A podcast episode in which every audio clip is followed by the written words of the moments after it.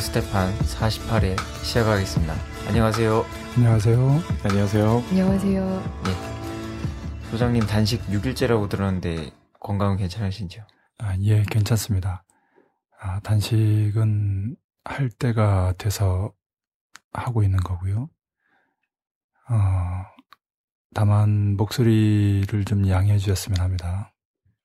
예, 그럼 관례적으로 전반 정세를 개발해 주셨으면 합니다. 예, 이미 여러 차례 말씀드렸는데 항쟁 정세 속에 전쟁 정세에 있습니다. 올 상반기는 작년과 다르게 전쟁 정세 3, 4월에 코리아 반도의 군사적 긴장 고조의 정세가 아, 전반적인 1월부터 6월까지의 항쟁 정세 속에 있는 특징이 있죠. 예. 오늘이 4월 14일인데요. 4월 9일 최고인민회의도 지나고 내일 4월 15일 태양절 그리고 4월 25일 조선인민군 창건 건군절을 앞두고 있습니다. 한편 남코리아에서는 2월 말부터 시작해서 4월 25일까지 진행되는 키르조브 독수리 합동군사 연습이 있죠. 지금은 Max Thunder라고 해가지고 합동 예, 공중 연습이 맹렬하게 진행되고 있죠. 아, 이러한 남코리아에서의 북침, 선제 타격, 평양 점령 목적 대규모 상륙 작전을 기본 내용으로 하는 합동 군사 연습이 벌어질 때 아, 북이 그에 맞대응하면서 코리아 반도의 정세가 전쟁 접경까지 가는 것은 사실 매년 반복되어 왔는데요. 지난해에 이어 올해가 특이한 점은 2012년 12월 10일 은하 3호 2호기를 발사하면서 또 2013년 2월 12일 제3차 핵시험을 하면서 제5차 북미 반미 전면 대결전이 전개되는 와중에 키르졸브 독수리 합동 군사 연습이 벌어지고 그에 북이 맞대응하면서 코리아 반도의 군사적 긴장이 최고조에 달하는 아, 그런 시기가 바로 아, 3, 4월이죠. 예. 지난해에도 그랬고 올해도 그렇습니다. 그런데 지난해와 올해의 차이는 아까도 말씀드렸습니다만은 올해는 항쟁 정세 속에 전쟁 정세가 있는 측면이 하나 있고요. 아, 다른 하나는 역사적으로 있어 왔던 그러한 일반적인 경로와 다르게 북이 유화적인 조치를 취해서 변증법의 그 부정의 부정의 법칙이 있는데요. 긍정, 부정, 부정의 부정이죠. 아, 그러한 과정을 염두에 둔 듯, 예, 유화적인 조치를 중간에 취해서 가령 1월 달에 국방위원회 중대 제안이라든지 2월 북남, 남북 고위급 접촉, 그리고 이상가족 상봉, 이러한 대화 국면, 군사적 긴장이 반하는 국면을 조성하고 그 연장선에서 최대한 어, 긴장을 완화시키려고 하는 노력을 하고 있는 모습입니다. 음. 예. 아, 이것은 다른 의도가 아니라 국제 여론을 의식해서 또 전쟁 명분을 축적하는 측면이 있기 때문에 그런 것으로 보입니다. 음.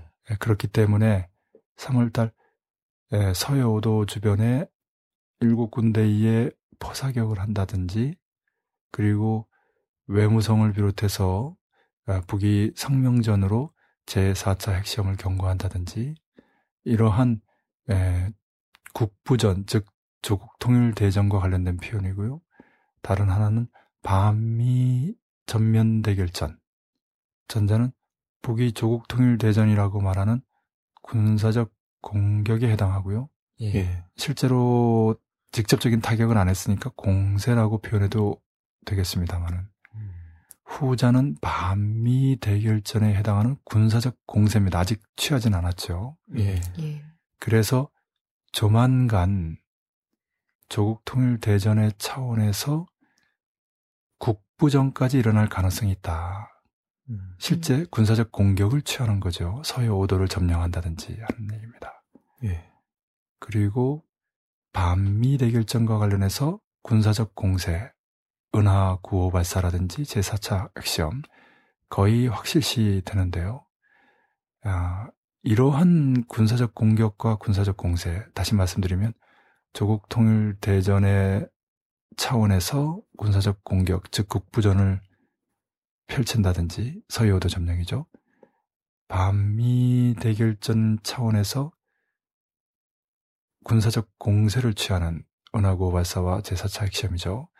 이러한 군사적 공격과 공세를 취할 때만이 극동과 또 극동과 연결되어 있는 중동까지 포함하는 세계적인 차원에서의 북의 전략적 목표들, 가령 1980년 제6차 당대회에서 세운 사회주의 완전성이 지금은 사회주의 강성국가 건설이라고 표현하죠.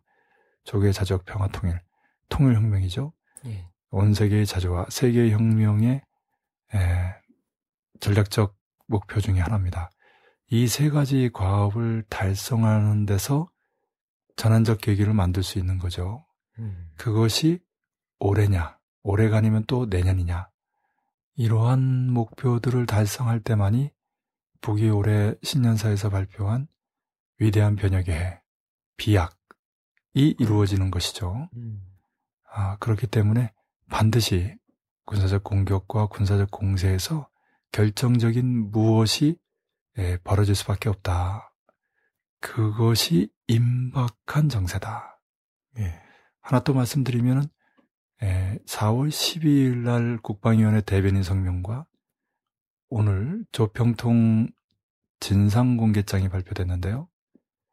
한마디로 에, 문장이 깁니다. 음. 에, 예. 차분하고 네. 다시 말씀드리면은 현재의 북남 관계, 남북 관계의 파탄의 책임이 남측에 있다는 것을 자세하게 차분하게 설명하고 있습니다. 음.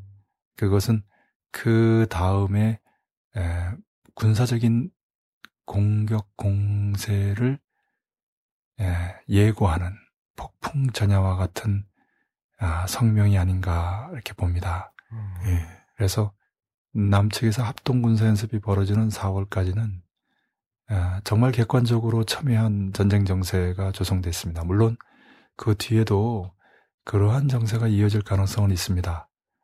아, 그렇지만 에, 특히 4월까지 에, 집중적으로 벌어지고 있는 남코리아에서의 미, 남 합동 군사 연습 뒤에서 또 일본이 받쳐주고 있죠.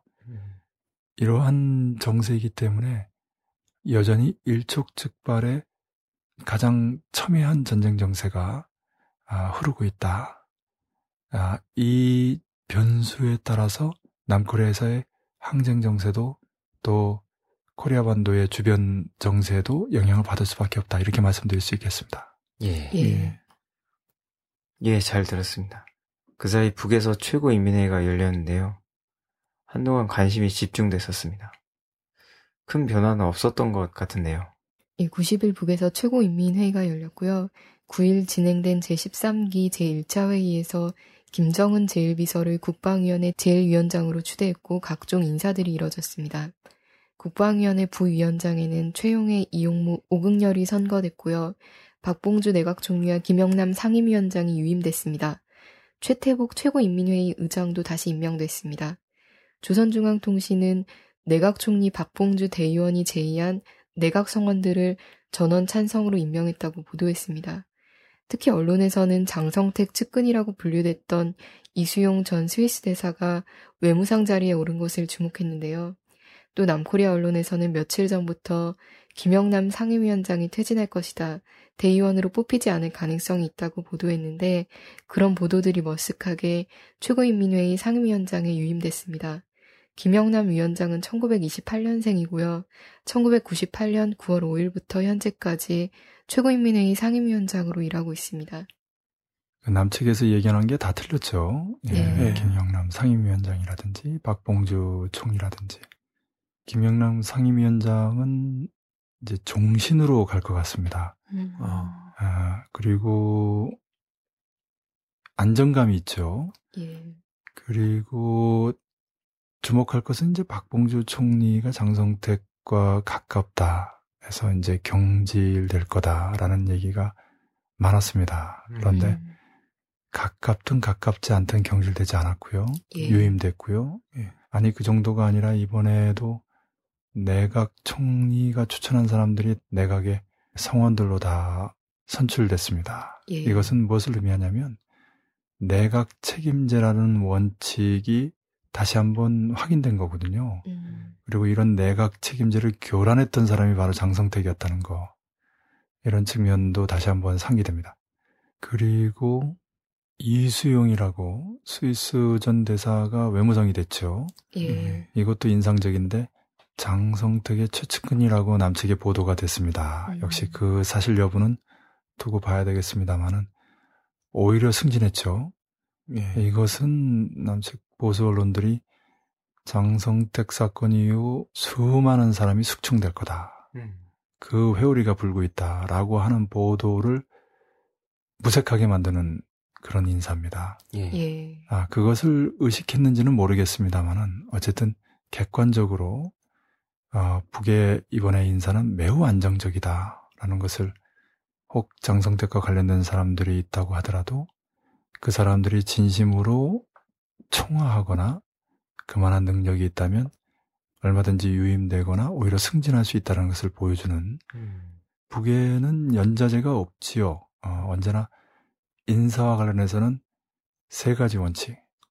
예, 본인, 현재, 사상. 예, 본인이 아닌 가족이라든지 무슨 과거라든지 예, 그리고 사상이 아닌 다른 무엇은 어, 설사 참고는 될지언정 결정적인 기준이 되지는 못한다는 것이 이번에 다시 한번 확인되지 않았나 보고요. 예. 예. 주목되는 것은 이제 최용의 총정치국장이 국방위원회 부위원장으로 그것도 음. 첫 번째로 호명된 겁니다. 예. 만약에 김정은 제1비서가 국방위원회 위원장일 경우에는 아마 제1부위원장이 되지 않았을까 싶습니다. 음. 예. 이것은 김정은 시대에 아, 최용의 총정치국장이 2인자라는 것을 말해줍니다. 여기서 음. 2인자라고 하는 것은 서열의 측면보다는 역할의 측면이라고 이해하면 되겠습니다. 예. 무슨 말씀이냐면 아, 북에서도 물론 지위와 역할에서 지위가 규정적이고 중요하죠. 그러나 더 중요하게 보는 것은 역할입니다. 실제로 그 지위를 차지하고 제대로 역할을 하지 않으면 무슨 소용이 있겠습니까? 그리고 김일성 주석 이래 아, 북의 인사에서 독특한 점은 2인자의 지휘 역할을 매우 중요시한다는 겁니다. 음. 예, 실제로 김일성 주석의 항일 무장 투쟁의 역사에서도 차광수 또 해방 직후의 김책의 역할이 매우 중요했습니다. 예. 김정일 시대에서는 오진우 인민무력 부장이 그 역할을 했지요. 네. 예.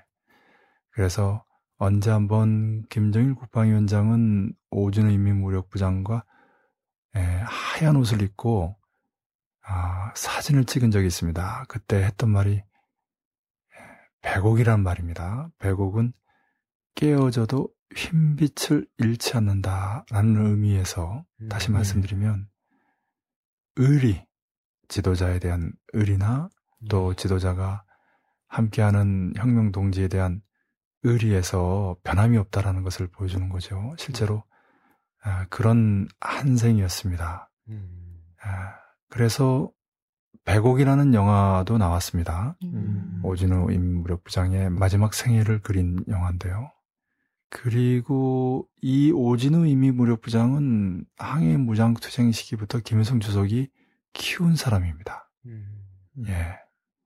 그런 모범을 따라 배워서 김정일 국방위원장도 김정은 시대 2인자를 키웠다고 볼 수 있습니다. 바로 최용의 총정치국장이죠. 예. 어, 사회주의 노동청년동맹 산호청의 위원장 출신입니다. 김일성 주석 서거 직후 첫 번째로 충성 맹세를 한 조직이죠. 예. 그때 산호청원과 소년단원 800만을 김정일 동지를 결사옹이하는 총폭탄으로 아, 준비시켰다. 뭐 이런 발언을 해서 아, 세간에 큰 화제가 됐던 바로 그 최용의 당시 위원장이죠. 음. 이 최용의 위원장을 키우는 과정에서 평양시 수도국 당비서로 보내는 일도 있었어요. 음. 당시 최영애가 크게 잘못해서 어, 실각됐다. 어, 혁신 중이다. 뭐 이런 이야기가 크게 돌았는데 지나고 보니까 최영애를 김정은 시대의 2인자로 키우기 위해서 김정일 국방위원장이 안배한 조치 중에 하나가 아니었나 이렇게 봅니다. 어. 예. 그 직후 당중앙 비서로 등용이 되고요. 예. 아, 곧 예, 총정치국장으로 임명이 됐습니다. 예. 최영애가 총정치국장이 된 이유는 총정치국이라는 게 이제 당사업이기 때문에 산호청 사업과 당 사업을 했던 그 경력으로도 부족함이 없지만은 음. 최영애 집안이 그 아버지도 그렇고 형도 그렇고 철저하게 군인 집안이에요. 예. 음. 예. 당연히 본인도 공복무를 했고요. 음. 네, 그런 과정이기 때문에 뭐 누가 봐도 어, 자연스러운 모습이죠. 최영의 아버지 최현은 김일성 주석이 회고록에서도 백전노장 이런 표현을 씁니다. 음. 아, 정말 항일무장 투쟁 시기부터 해서 이 코리아전 그리고 그 이후까지 해서 북의 무력 건설의 역사에서 빼놓을 수 없는 인물이죠. 음. 그리고 1956년 8월 종파 사건 때 최현은 김일과 함께 아, 김일성 주석을 최측근에서 보좌하면서 최창익을 비롯한 연안파와 소련파가 합세해서 정치 쿠데타를 벌리려는 것을 무력으로 막았죠. 그렇기 때문에 그 최연의 아들 최용해가 김정은 시대에 제2인자로서 총정치국장으로서 국방위원회 부위원장으로서 김정은 제1비서 제1위원장 최고사령관을 보좌한다는 것은 이러한 역사적인 맥락 속에서 시사하는 바가 크다고 하겠습니다. 예. 하여튼 전반적으로 이번에 최고 인민회의 선거를 보면서는 참 북이 안정돼 있다라는 느낌을 받습니다. 음. 아, 그것은 마치 투포한 선수에 비유하면 투포안을 던지기 전에 중심이 튼튼한, 확고한, 그래서 더 세게 더 멀리 던질 수 있는, 다시 말씀드리면, 구심력이 강하기 때문에 원심력도 강하다는 거죠. 음. 이렇게 주체 역량이 튼튼히 세워졌기 때문에 주체 역할, 다시 말씀드리면, 북이 목표로 하는 혁명과 건설에서의 다양한 사업들, 투쟁들이 보다 힘있게 빠르게 펼쳐질 수 있는 그런 전제 조건이 마련됐다. 아, 그렇게 말씀드릴 수 있겠습니다. 예. 아, 그런 의미에서 아까도 말씀드렸던 전반적으로 명분을 축적하는 측면의 선전들과 이러한 최고인민회의의 안정된 선거 결과를 보면서 과연 북이 앞으로 무엇을 펼치려고 하기에 이렇게까지 어, 준비하고 있는가 한마디로 폭풍 전야의 정세가 아닌가 음. 아, 이런 생각을 하게 됩니다. 최고인민회의 선거 결과를 보면서도요. 예. 장성택이 북의 내각 책임제를 교란시켰다고 하는데 북의 내각 책임제에 대한 설명을 부탁드립니다. 예, 그 뭐 설명은 길게도 할 수 있는데 이제 닥터 스테판이 이제 정세 분석하는 시간이기 때문에 최고인민회의라든지 또 장성택과 관련해서만 간단히 말씀드리면 예. 내각은 이제 경제를 총괄합니다. 근데 이 경제가 음. 제1경제예요. 이게 무슨 말이냐면 음. 북은 제1경제와 제2경제가 있는데 제2경제가 바로 군수공업입니다. 국방공업이죠. 예. 중공업과 국방공업이 대체로 일치합니다만 반드시 일치하진 않아요. 예. 아, 그건 국방공업이 아닌 중공업이 있는 거죠. 그런 경우에는 이제 제1경제의 소관이긴 합니다. 물론 이제 내각에는 제1경제 말고도 뭐 교육이라든지 문화라든지 외교라든지 다양한 분야가 있긴 하지요. 이 모든 부분은 이제 총괄하는 것이 이제 내각의 총리의 역할이죠. 음. 다만 외교와 관련해서도 예, 북미 관계다. 이러면 전 상당히 중요하지 않습니까? 예. 예. 아, 그럴 경우에는 좀 특화시켜서 직접적으로 아, 국방위원회 제1위원장이 총괄하죠.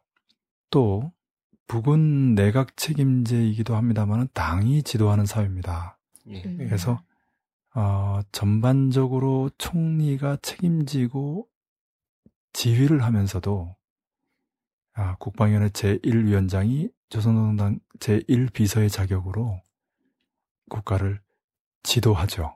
음. 예. 그런 의미에서 북을 이해하려면 대한의 사업 체계를 이해할 필요가 있습니다. 대한의 사업 체계는 이제 1960년대 초 김일성 주석이 대한 전기 공장 여기서 이제 대한이라는 것은 얼터너티브의 대안이 아니고 그냥 공장명입니다. 예. 그 대한 전기 공장을 여러 차례 지도하면서 사회주의 제도에 맞는 공장에 다시 말씀드리면 공업을 지도하는 방법론을 세웠는데 이것은 소련이나 중국에 없는 체제입니다. 음. 구체적으로 보면은 지배인이 유일적으로 지휘하던 아, 당시까지 예, 그랬던 제도를 당비서와 지배인과 기사장의 삼위일체 위원회로 꾸렸습니다. 음. 그래서 네. 지배인이 행정을 책임지고요. 지휘를 하는 거죠. 음. 기사장이 기술을 책임지고 여기 이제 후방 사업까지도 책임집니다. 그리고 당 비서가 지도를 합니다. 여기서 지도라고 할 때는 교양하고 조직하고 동원하는 그런 책임과 함께 이 바로 당 위원회를 아, 지도하는 건데요. 여기에 이제 결정적인 게 인사권이 있는 거죠. 아, 그래서 당 비서의 지도와 지배인의 지휘, 기사장의 보좌, 기술과 이제 후방 사업을 책임지고 있는 거죠. 이러한 삼위일체, 즉 당위원회의 집체적 지도를 대안의 사업체계라고 합니다. 음. 정확히 얘기하면 이러한 집체적 지도의 체계에다가 혁명적 군중 노선이라고 하는 사업 방법까지를 결합시켜서 대안의 사업 체계라고도 합니다. 어. 예. 예, 이제 당위원회의 집체적 지도 체계를 좁은 의미의 대안의 사업 체계, 여기에 혁명적 군중 노선까지 결합시켜서 넓은 의미의 대안의 사업 체계 이렇게 이해하시면 되겠습니다. 음. 혁명적 군중 노선이라는 것은 혁명적 사업 방법과 인민적 사업 작품을 결합시킨 것입니다. 혁명적 사업 방법이라는 것은 위가 아래를 도와주고 정치 사업을 선행하고 중심골에 힘을 집시 이런 방법들을 말하는 것이고요. 예. 아, 인민적 사업 작품이라는 것은 혁명가적 기풍과 인민적 품성을 말하는데 혁명가적 기풍이라는 것은 뭐 자력갱생, 강고분투, 계속혁신, 계속전진 아, 이런 기풍들을 말하는 것이고요. 아, 인민적 품성이라는 겸손 소박, 솔직, 성실 이러한 품성들을 말합니다. 예. 어, 이렇게 그 대한전기공장을 시작으로 해서 전체 공업의 에, 지도관리 체계로서 대한의 사업 체계가 서고요. 이것을 이제 숙천군 협동조합을 지도하면서 농업으로 일반화시키고요. 이렇게 공업과 농업이라는 산업 분야에서 아, 세워진 지도관리 체계가 경제만이 아니라 아, 정치, 행정이죠. 아, 그리고 문화, 그리고 군사에까지 일반화됩니다. 그래서 북의 전 사회에 일반화된 사회주의 관리 체계를 이제 대한의 사업 체계라고 하지요. 예. 이렇게 이제 정식화한 것이 이제 김정일 국방위원장이고요. 아, 그런 의미에서 아, 내각 책임자라고 하는 것은 바로 지배인의 유일지휘제하고 같은 내용입니다. 예. 한마디로 말하면 행정을 총괄하는 거죠. 음. 아, 그렇지만 공장과 국가는 차이가 있죠. 국방이란 차이가 있기 때문에 특히 그 국방공업과 관련해서는 국방위원회가 직접적으로 관장을 합니다. 음. 예, 제2경제라고 아까 말씀드렸는데요. 그러나 그런 측면 외에는 내각에서 책임을 지고 총괄한다. 아, 내각 책임제. 예, 그런 측면에서 총리의 역할을 높이는 하나만 좀 더 말씀드리면은 중국에서는 역대적으로 총리가 괜찮았습니다. 음. 주은내 총리가 전통을 잘 잡았죠. 모범을 예. 보이고. 아, 그런데 최근에 보니까 총리와 관련된 그 부패 추문들이 언론에 보도되고 있습니다. 음. 정말 안타까운 일인데요. 음. 북에서는 그렇지 않다는 거. 북이 워낙 그 최고 리더의 리더십을 강조하기 때문에 총리가 아, 많이 부각이 되지 않습니다만은 총리의 역할이 크고 중요하고 아, 그런 측면에서 일체 부패의 스캔들이 없는 그러한 총리의 모습을 보면 중국보다 역시 한수위가 아닌가 이런 음. 생각이 듭니다. 예. 예. 예. 그런데 어쨌든 이번에 내각을 총괄하는 박봉주 총리의 유임이 어, 내각 책임제를 더욱 강화하는 다시 말하면 대한의 사업 체계의 원칙대로 가는 겁니다. 음. 그리고 장성택과 관계가 있는 것으로 어, 많이 보도됐는데 실제로 장성택의 에, 문제를 다룬 정치국 확대 회의에서 에, 눈물을 흘리면서 비판 발언을 했습니다. 에, 그런 것을 볼 때 무관하지 않다고 보는데 예. 아, 이번에 유임됐다는 거 이것은 북이 에, 다시 말씀드리지만 에, 장성택 사건, 종파 사건을 처리하는 데서 본인 현재 사상, 다시 말하면 사람을 보면서 처리한다는 거. 음. 아, 이런 부분이 다시 한번 확인되지 않았나 생각이 되고요. 예. 이번에 어쨌든 최고인민회의에서의 가장 초점이 되는 인사는 최용의 총정치국장이 국방위원회 부위원장으로 그것도 첫 번째로 선출된 겁니다. 이 부분이 가장 중요하다. 아, 김정은 시대 2인자의 역할을 하는 사람이 분명해졌다. 그것은 역시 그 최용의 총정치국장도 뭐 장성택이 키운 사람이다. 실제로 김성조대학의 후배이기도 하고요. 음. 아, 뭐 이러쿵저러쿵 얘기가 많았습니다만은 전혀 흔들림 없는 김정은 제일비서 제일위원장 최고사령관의 예, 확고한 신임이 재확인된 거죠. 예. 그것을 통해서 남측 보수 언론들의 그 보도들이 사실과 얼마나 큰 괴리가 있는가라는 것을 다시 한번 확인해 줬다라고 하겠습니다. 예. 예. 이 다음은 오늘 조평통에서 드디어 명확히 북무인기설은 남의 조작극이라는 성명이 나왔습니다. 최근 정청래 의원이라든지 한겨레에서 집중적으로 북무인기설은 조작이라고 했는데요. 제2의 천안함 사건을 조작해 선거에 이용하려 한다는 의혹이 짙습니다. 13일 북조평통에서 북무인기설을 전면 부정했는데요. 조평통 서기국은 진상 공개장을 통해 국방부는 11일 무인기 사건과 관련한 중간조사 결과라는 데서 결정적 근거는 찾지 못했다는 것을 인정하면서도 무작정 북의 소행으로 추정한다고 하면서 기어코 우리와 연관시켜 제2의 천안함 사건을 날조해낼 흉심을 드러냈다고 밝혔습니다. 예. 제2의 천안함 사건에 비교한 것인데요. 한편 남코리아 내에서도 무인기가 북의 것이 아니다라는 합리적인 의문이 제기되고 있습니다. 11일 새정치민주연합 정청래 의원은 북한 무인기라며 소동을 벌인 것에 대해 언젠가 누군가는 응당한 책임을 져야 할 날이 올 수 있다고 말했습니다. 정 의원은 북한 무인기라면 왕복 270km를 날아가야 하는데 그러면 5kg의 가솔린 연료를 탑재해야 한다고 한다. 12kg짜리 무인기가 5kg 연료를 장착하면 뛸 수가 없다고 한다고 밝혔고요. 음. 기용 날짜라고 해서 북한 무인기라고 주장하는데 그 서체가 아래아 한글이라며 북한은 보통 광명 납작체를 쓴다고 지적했습니다. 계속해서 배터리 뒷면에 적힌 일련 번호에 대해서도 북한 무기를 보면 보통 주체 몇 년 등의 연호를 사용한다며 영어 S로 이렇게 시작하는 경우는 없다고 말했습니다. 국방부에서는 북무인기가 맞다라고 주장을 하는데 현재까지 북무인기라는 결정적인 증거는 나오지 않은 상황입니다. 처음에는 국방부에서도 대공 용의점이 없다고 발표했다가 이후에 북한 정찰국 소행으로 보인다고 말을 바꿨는데요.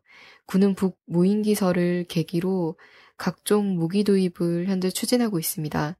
적어도 레이더 도입을 위한 평가단을 이스라엘에 파견했고요.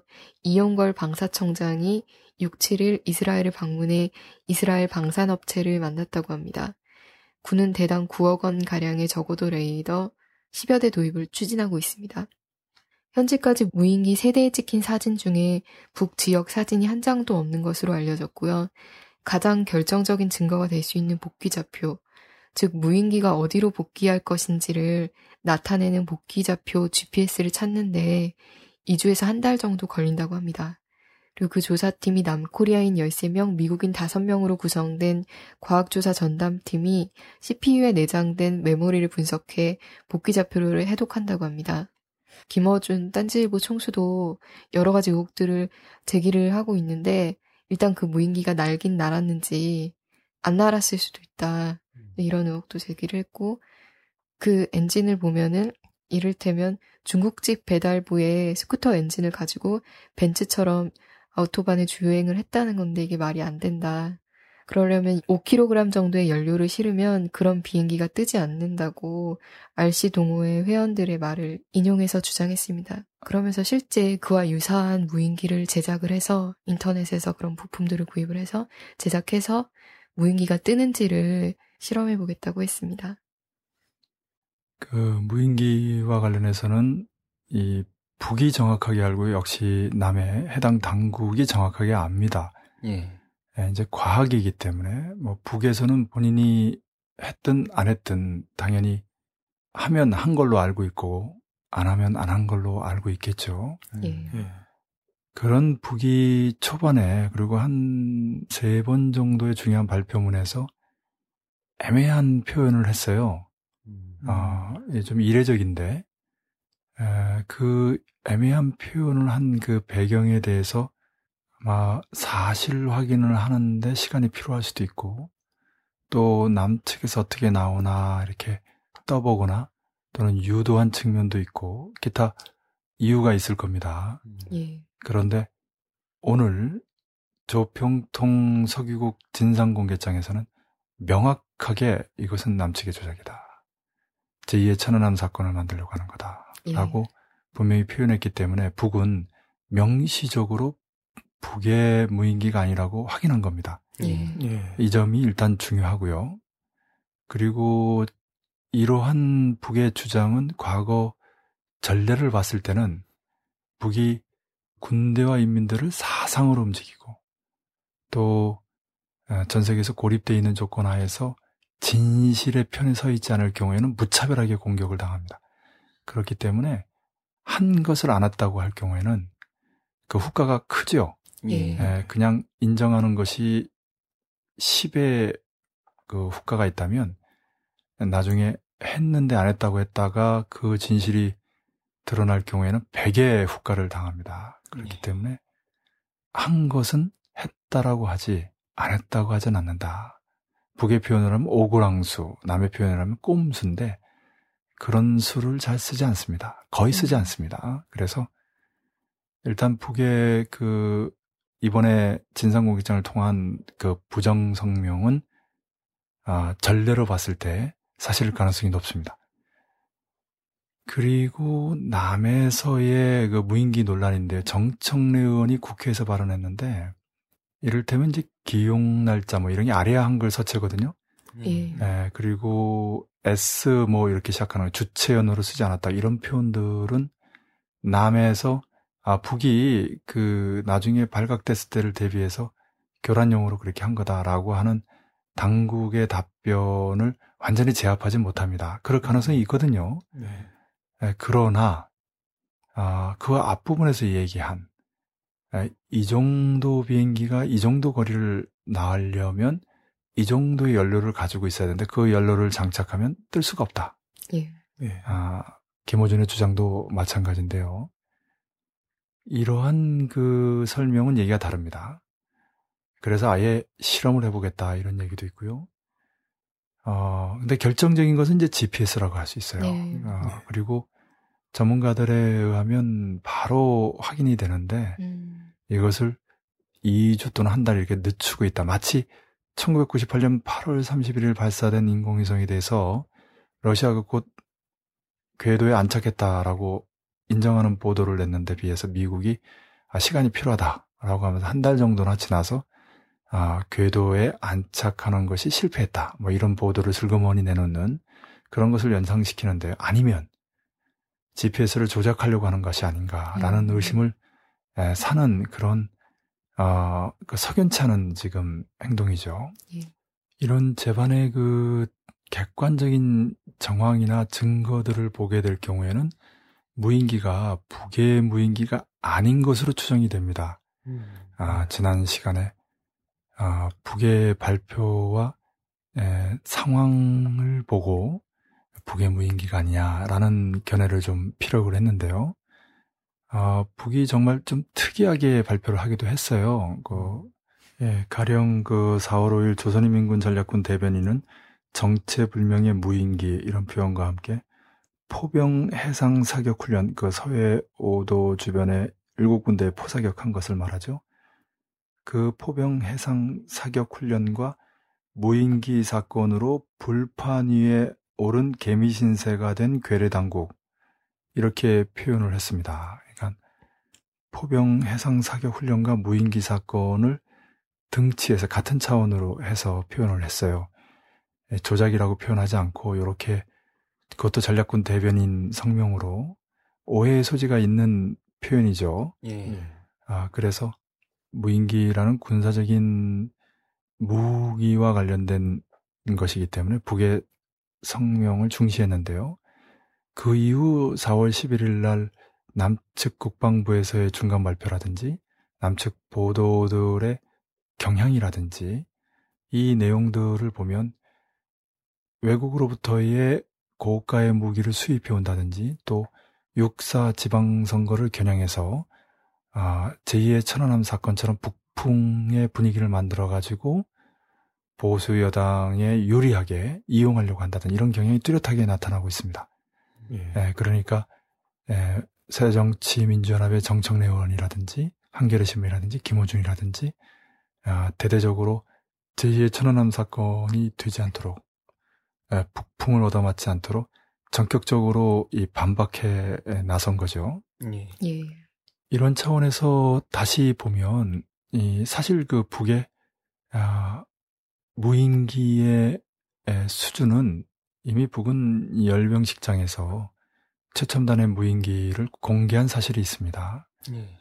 아, 다시 말씀드리면 그 무인기들에 비하면 이번에 발견된 무인기들은 장난감 수준이죠. 굉장히 음. 네. 소박한 것입니다.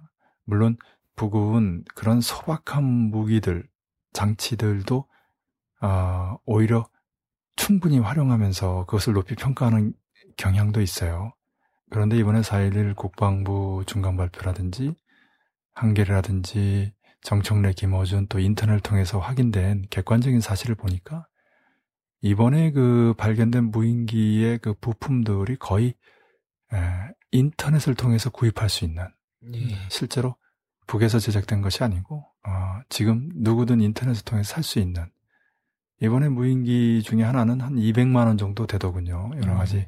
장비들을 조립해서 여러 가지 만들 수 있고 그러니까 아, 이런 그 동호회 수준에서 제작하는 이른바 무인기인 것이고 군사적인 무기로는 매우 부정합하다. 실제로 거기서 촬영된 그 사진들의 질을 보면 그냥 구글 러스를 통해서 아, 촬영된 사진보다 못하고요. 예. 네. 실제로 그런 사진들이 얼마나 유의미할지도 의문이고요. 예. 네. 아, 무엇보다도 예, 과연 이 무인기가 북으로부터 날라와서 다시 북으로 돌아갈 만한 그러한 이 기능을 갖고 있는가 의문이고요. 네. 네. 아, GPS 통해서 바로 확인이 되는데 시간을 질질 끌고 있는 것도 매우 의문스럽습니다. 음. 네. 지금 이런 상황에서는 나중에 어, 설사 발표하더라도 어, 충분히 그 조작된 것으로 합리적 의심을 할 수 있는 그런 정도로 봅니다. 음. 그래서 결론적으로 말씀드리면 이번에 북무인기설이라고 해서 아, 그 논란이 되고 있는 음, 무인기 사건은 아, 북과 무관하고 남이 육사 지방선거를 겨냥하고 또 고가의 군사무기를 구입하기 위한 아, 기획된 사건이 아니냐. 음. 아, 그 가능성이 매우 높습니다. 아, 그래서 앞으로 남측에서도 그런 공방이 있고 북남 간에 남북 간에도 그런 공방이 예견됩니다. 그런데 하나 주목되는 것은 북이 이 문제를 다루는 데서 그렇게 큰 비중을 두지 않고 있습니다. 음. 그것은 앞서도 말씀드렸습니다만 최근에 국방위 대변인 성명이나 오늘 조평동 아, 서기국 진상 공개장을 통해서 장문의 글을 발표했는데 그 공개장에서도 극히 일부만 아, 이 부분을 다루고 있고 대부분의 내용은 아, 남측에서 북남 또는 남북 고위급 접촉에서의 합의, 비방 종상을 하지 않을 때 대한 그러한 원칙을 깬 데에 대한 또 그리고 해외를 돌면서 북핵이 어쩌니 또 사실상 흡수통일의 속내를 드러낸 이른바 드레스덴 선언 등에 대해서 북이 무엇이 잘못됐는가라는 걸 조목조목 따지는 그래서 이후에 예, 북이 실질적인 군사적인 어떤 행동을 취하는 데서 그 이유가 되는 배경이 되는 명분을 예, 분명히 하는 그런 글들을 지금 발표하고 있습니다.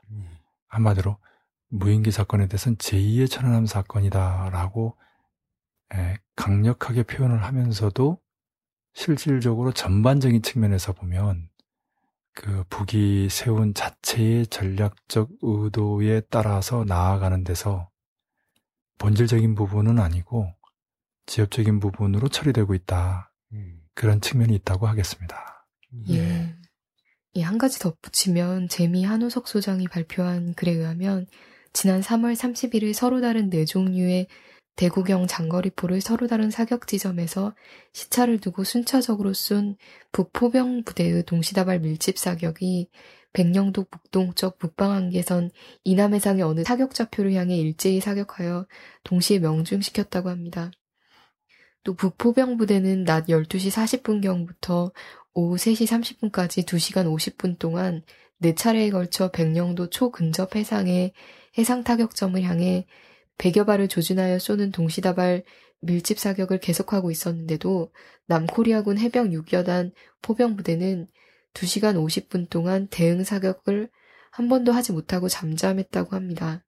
남측 언론 발표하는 다른 내용이죠. 그 이유는 백령도에 주둔하는 남코리아군 해병 6여단이 북방 한계선 이북 해상으로 K9 자주포를 쏘는 대응 사격을 개시하는 순간 백령도와 연평도가 북 군대의 집중 공격을 받게 될 경우 위험천만한 상황이 조성될 수 있기 때문이라고 합니다. 음. 당시 북 육해공군은 남코리아군 해병 6여단이 쏠 대응 사격 포탄이 북방 한계선 이북 해상에 떨어질 것을 예상하고 백령도와 연평도를 집중 공격할 전투 태세를 갖추고 대기 중이었다고 합니다. 북해군은 백령도 초근접 해상의 제2구역 해상 타격 좌표를 향해 80발을 사격했고 그 방사포탄 80발은 북포병부대가 백령도 초근접 해상의 제2구역 해상 타격 좌표를 향해 쏜 100여 발에는 포함되지 않는 것으로 2차 사격에서 쏜 포탄은 총 180여 발이었다고 합니다. 음.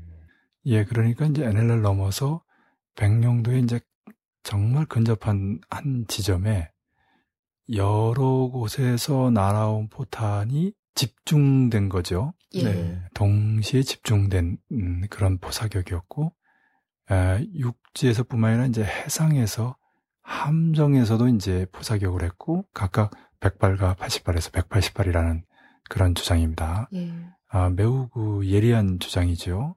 예. 이것은 북이 가지고 있는 군사력의 또 작전의 에, 한 단면을 보여주는 것이고요. 그리고 이것은 2010년 아, 3월 달에 이제 백령도 앞바다 용트림 바위 밑에 이스라엘 돌핀권 잠수함을 격침시킨 사건이라고 우리가 표현해서 백령도 앞바다 사건이라고 표현하는데 예. 이른바 천안함 사건이죠. 연관지어서는. 그리고 그해 11월 달에 연평도 전자포격전 에 이어서 북이 서해 5도를 직접적으로 점령할 때에 대한 에, 그 스스로의 에, 구상, 전략적 의도에 보다 근접해 간 사건이다. 음. 이렇게 다시 한번 에, 말씀드릴 수 있겠습니다. 네. 예. 이제 이어서 철도 재파업이 임박한 것 같습니다. 4.19를 투쟁으로 맞이하기 위한 단식 농성 투쟁도 치열합니다. 네, 먼저 철도 노조 집단 단식 및 철탑 농성 소식입니다. 철도노조 엄용길 서울지방본부장과 서울 간부 100여 명은 굴 새벽 서울역 광장에서 강제 전출 철회 고 조상만 동지 추모를 내걸고 무기한 단식 농성에 들어갔습니다. 또한 이영익 전 철도노조 위원장과 이번에 강제 전출 대상자로 선정된 유치상 전 사무처장은 수색 서울 차량사무소 45m 철탑 고국 농성에 돌입했습니다. 또 부산본부도 이용석 부산본부장과 신상준 조직국장이 부산역 대합실 1번 출구에 무기한 단식 농성을 들어간 가운데 부산본부 노조 간부들이 릴레이 동조 단식에 동참하고 있고 광주역, 익산역, 순천역사에도 철도 노동자들이 집단 천막 농성에 돌입했습니다. 음. 서울 차량 사업소에서 경기도 문산 전동차 사무소로 전출된 철탑 농성자 유치상 씨는 언론과의 인터뷰에서 1987년부터 일을 시작해서 27년간 수색역에서 새마을호 무궁화호만 정비했는데 갑자기 지하철 등 전혀 다른 차량을 정비하라고 해서 참담하다며 뜬금없는 인사 발령 조처를 비판했습니다. 이영익 전 철도 노조위원장도 서울 차량 사업소에 238명이 있는데 비희망자 17명이 강제로 전출됐다. 대부분 노조 활동에 적극적이고 파업에 참여한 사람들이라 노조 탄압으로 볼 수밖에 없다고 말했습니다. 음. 철도 노조는 회사 쪽의 이번 조처가 지난해 12월 9일부터 철도사상 가장 긴 23일 동안 진행된 민영화 반대 파업 뒤에 노조에 가해지는 탄압이라고 보고 있습니다. 회사는 파업 직후 노조 간부 130명 해고를 포함해서 404명을 중징계했고 노조에 162억 원의 손해배상 청구 소송을 했으며 업무방해 혐의로 노조 간부들을 형사 고소하기도 했는데요. 코레일은 이날 보도자료를 내고 철탑 농성 당사자에 대해서도 추후 시설관리권 침해 및 업무방해로 고소고발할 예정이라며 노골적인 탄압의 의지를 드러냈습니다. 하지만 지난 철도 노조가 23일간의 파업을 코레일과 최대한 대화를 통해 합리적으로 문제를 해결하겠다는 대승적 차원에서 파업을 풀었는데 반해 코레일은 이런 철도 노조를 상대로 대량 해고, 징계, 손배 가압류 등 이딴 강공책으로 일관하고 있다는 점에 대해 사회적 비난을 피하기 어려울 것으로 보이며 철도 노조의 추가 파업의 요구가 높아지고 있는 상황입니다. 다음은 화물 노동자 파업 소식인데요. 화물연대 본부 이봉주 본부장은 국민TV 노동과 세계에 출연해서 12년간 화물 노동자들이 요구하며 싸운 법안이 이번에도 관철되지 않는다면 하루 경고 총파업에 이어 무기한 전면 총파업을 벌인다고 밝혔습니다. 화물연대 본부는 특수고용 노동자들의 노동 기본권과 산재보험 적용 문제, 최저 운임을 보장하는 표준 운임 제도, 차량과 번호판에 대한 소유권 보호 방안, 직접 운송 의무제 폐지, 과적을 방지하기 위해 과적을 요구한 자에 대한 처벌 강화 법안, 영업용 화물 차량의 전일 전 차종에 대한 도로비 인하 법안에 대해서 요구해 왔습니다. 현재 이 법안들은 국회에서 제대로 다뤄지지 못하거나 계류되어 있는데 민주노총 공공운수노조 화물연대본부는 지난 3월 29일 조합원 비상총회를 열어 상임위에서 이 법안들이 처리되지 않으면 하루 경고 파업을 진행하고 그래도 안 되면 무기한 전면 총파업을 벌린다는데 만장일치로 결의했습니다. 음.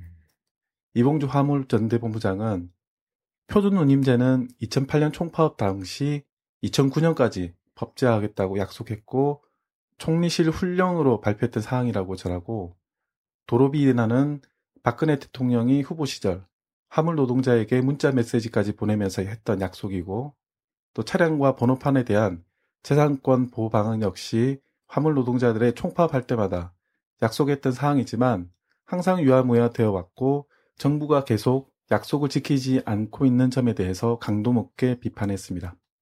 어, 그리고 마지막으로 4월 19일 범국민대회 준비 소식인데요.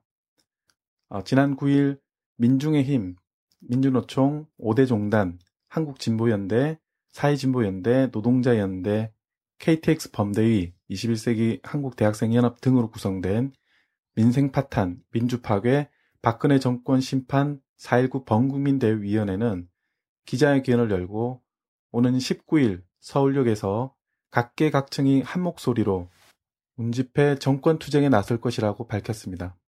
이들은 못 살겠다 갈아보자는 1960년 4.19의 외침은 현재형이라며 부정으로 얼룩진 정권을 몰아낸 4.19 정신으로 엄청난 관권 선거로 당선된 박근혜 정부에 의해 파탄난 민생을 되찾기 위해 힘을 모을 것이라고 밝혔습니다.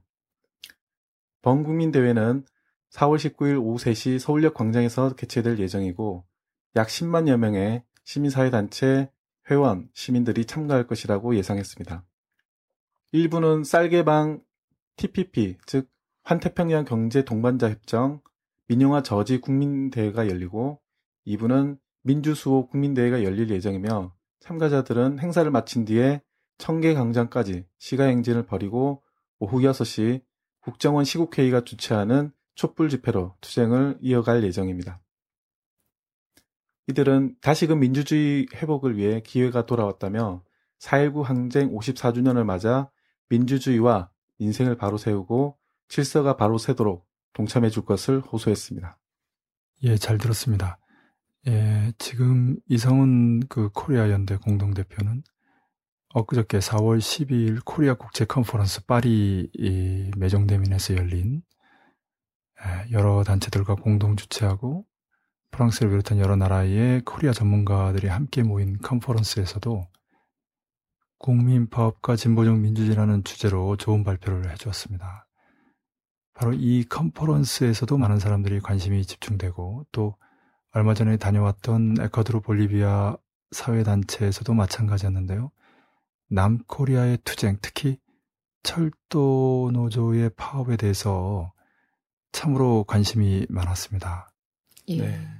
뭐, 잘 알다시피 노동자들이 파업을 하는 것은 생존권을 위해서 또 그 생존권이 보다 제도적으로 보장되기 위해서 마지막에 하는 투쟁인데요. 그 투쟁은 그 투쟁을 통해서 어, 자본 측이 손실을 보는데 그 손실과 뭐 가령 임금 인상이라든지 어떤 처우를 계산하는데 들어가는 그 일종의 아, 비용과 비교해서 뭐 이를테면 파업으로 100억의 손실을 보는데 임금 인상 한 10억이면 된다 그러면 임금 인상 들어주고 이런 거거든요.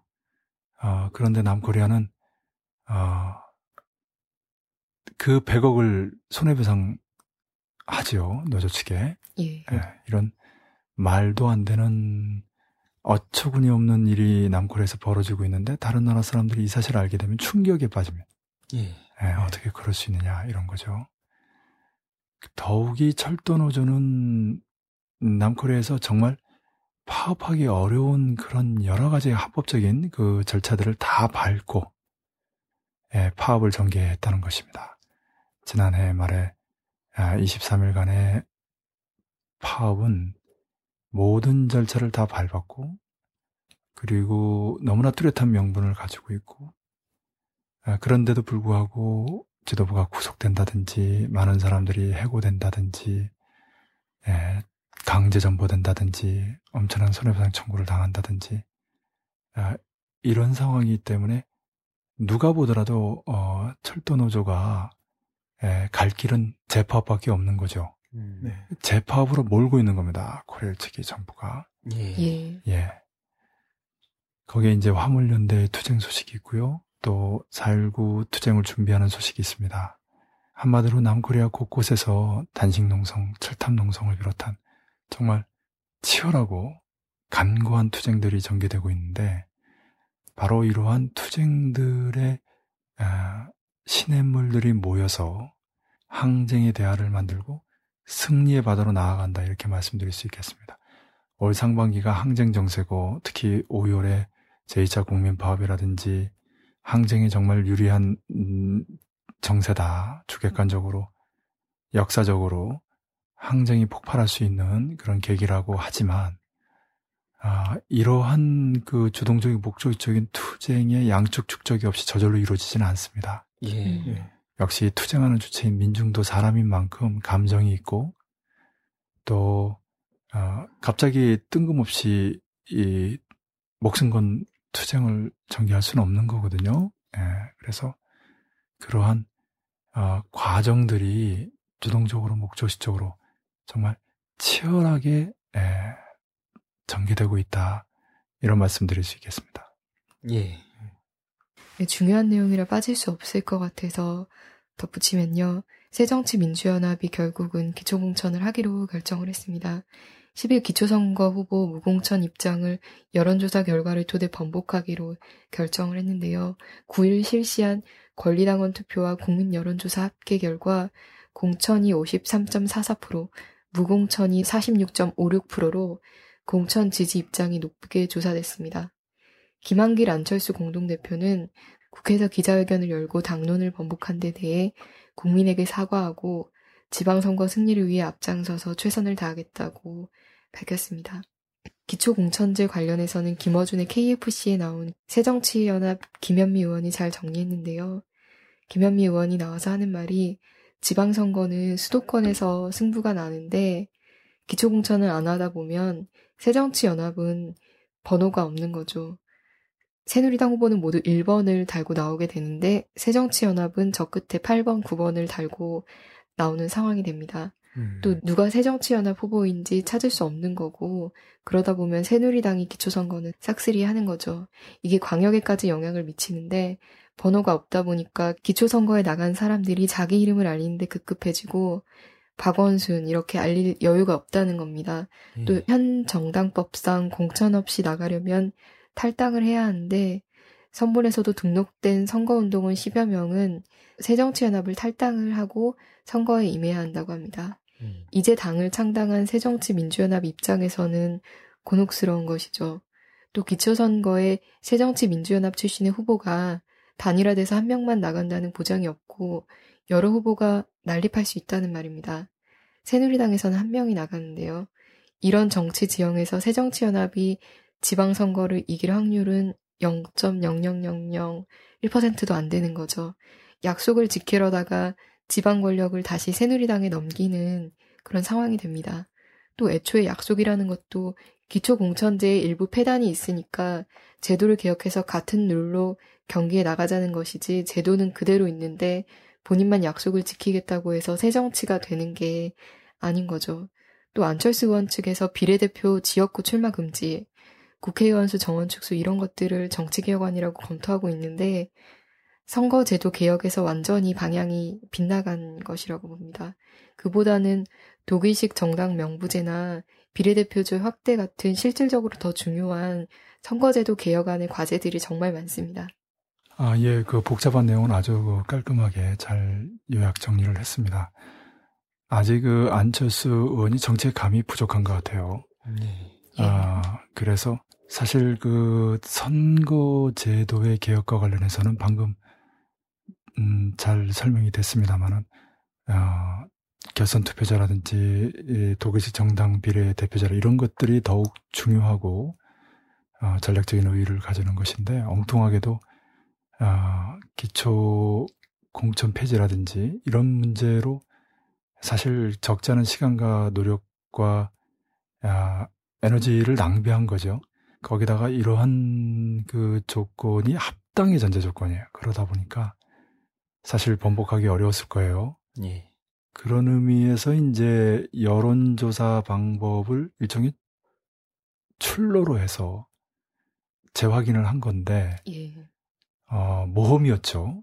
아주 간발의 차이로, 아, 공천을 하기로 결정이 됐는데, 정말 다행인 것입니다. 그러지 않았으면 완전히 전멸했을 겁니다. 기초뿐만 아니라 광역까지도 상당한 영향을 끼쳤을 것이고, 예. 결국 이적행이죠.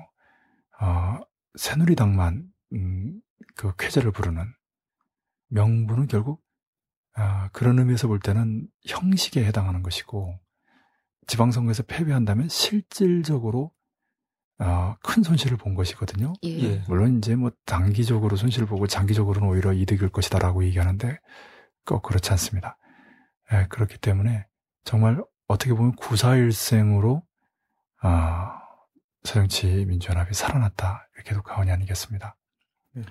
가장 좋은 모습은 안철수 의원이 애초부터 이런 그 공약을 내걸지 않거나 전제 조건을 달지 않거나 또 합당하고 나서 보니까 본인이 생각했던 것과 다르니 바로 스스로 자신의 이름으로 번복했다 그러면 더 좋았을 겁니다. 안철수 의원의 정치력이 더 살아났겠죠. 예. 아, 어쨌든 에, 여론조사의 방식을 통해서라도 어, 잘못된 것을 바로잡았기 때문에 정말 다행이고요. 본질은 아, 새누리당도 함께 또 제도가 근본적으로 개선이 돼서 그렇게 해야지 저쪽에서는 요지부동인데 이쪽에서만 그렇게 한다는 것이 과연 약속 이행으로 국민들이 봐주겠는가? 그렇게 전멸하면 그 정말 잘했다고 국민들이 평가하겠는가? 그렇지 않죠. 아, 그래서 정말 에, 모험적인 여론조사인데 천만 다행의 에, 결과가 나왔습니다. 예. 네. 이번에 육사 지방선거는 박근혜 정권에 대한 중간 평가고 심판의 장입니다. 천문학적인 부정선거 총 4,500만 건의 에, 댓글 공작을 통해서 당선된 박근혜 정권, 정통성이 없는 정권이기에 더더욱 박근혜 정권은 이번에 지방선거를 통해서 정통성을 확인하고 싶어 합니다. 반대로 이번 지방선거에서 박근혜 정권이 심판받는다면 그 직후에 항쟁 정세에도 더욱 촉진적인 영향을 줄 것입니다. 그렇기 때문에 아, 사활적인 의의가 있습니다.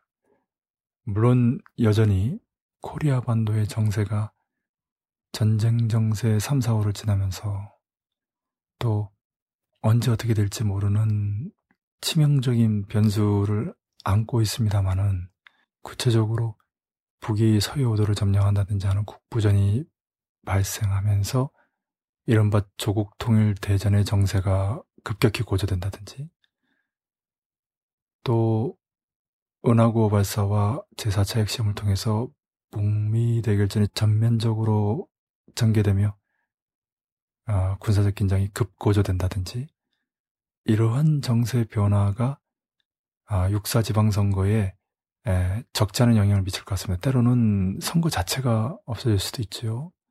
물론 그 가능성은 현재로는 희박합니다만은 이러한 그 정세 변화에 에, 민감하게 반응하면서 노동자 기층 민중을 중심으로 하는 진보 세력은 항쟁에서 더욱 힘있게 추동해 나가는 한편 새정치 민주연합을 중심으로 하는 개혁 정치 세력은 아무래도 지방선거에 집중하게 되지 않겠나. 그리고 또 한편으로 진보 세력과 개혁 세력, 진보 개혁 세력은 국가정보원의 대선 부정 사건을 중심으로 하는 박근혜 정권의 정통성 문제, 민주주의를 유린하는 문제와 관련해서 진보 세력과 개혁 세력이 함께하는 국가정보원을 비롯한 박근혜 정권의 부정과 불법 그리고 민주주의를 유린하는 그리고 아까 국정원 시국회의의 촛불시라고 했습니다마는 진보 세력과 개혁 세력이 함께 국가정보원과 박근혜 정권을 규탄하면서 전개하는 민주주의 수호투쟁의 이 세 가지 흐름이 남측의 투쟁의 흐름이라고 할 수 있겠습니다. 그래서 이렇게 항쟁을 추동해낸 대중투쟁의 분위기 속에서 육사 지방선거를 맞이하는 것이 중요하고 실제로 육사 지방선거에서 박근혜 정권을 철저히 심판해야 된다. 예. 그리고 그 결과를 받아서 아, 정말로 과거 4.19 항쟁과 6월 항쟁처럼 박근혜 정권을 권좌에서 끌어내리고 민주개혁 정권, 평화 통일을 지향하는 다시 말씀드리면 전쟁 통일, 흡수 통일을 지향하는 박근혜 정권이 아니라 평화 통일, 자주 통일을 지향하는 민주개혁 정권으로 전환시켜야만 코리아 반도의 정세가 평화와 안전의 방향으로 갈 수 있다. 엊그저께 4.12 코리아 국제 컨퍼런스에서도 그 주제가 민주화 평화였는데요. 예. 남코리아의 민주주의와 코리아 반도의 평화가 밀접히 연관되어 있다. 남코리아에서 민주주의가 실현되지 않고는 코리아 반도의 평화도 실현될 수 없다.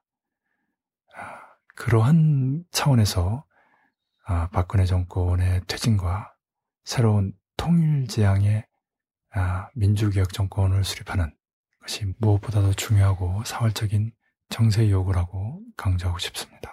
예. 예. 네. 예, 오늘 내용을 들어보면 알 수 있듯이 코리아 반도의 3, 4월 전쟁 정세가 절정으로 치닫고 있습니다. 다시 한번 남의 민주화가 없이는 코리아 반도의 평화, 안전도 어렵다는 것을 깨닫게 됩니다. 오늘도 모두들 수고하셨습니다.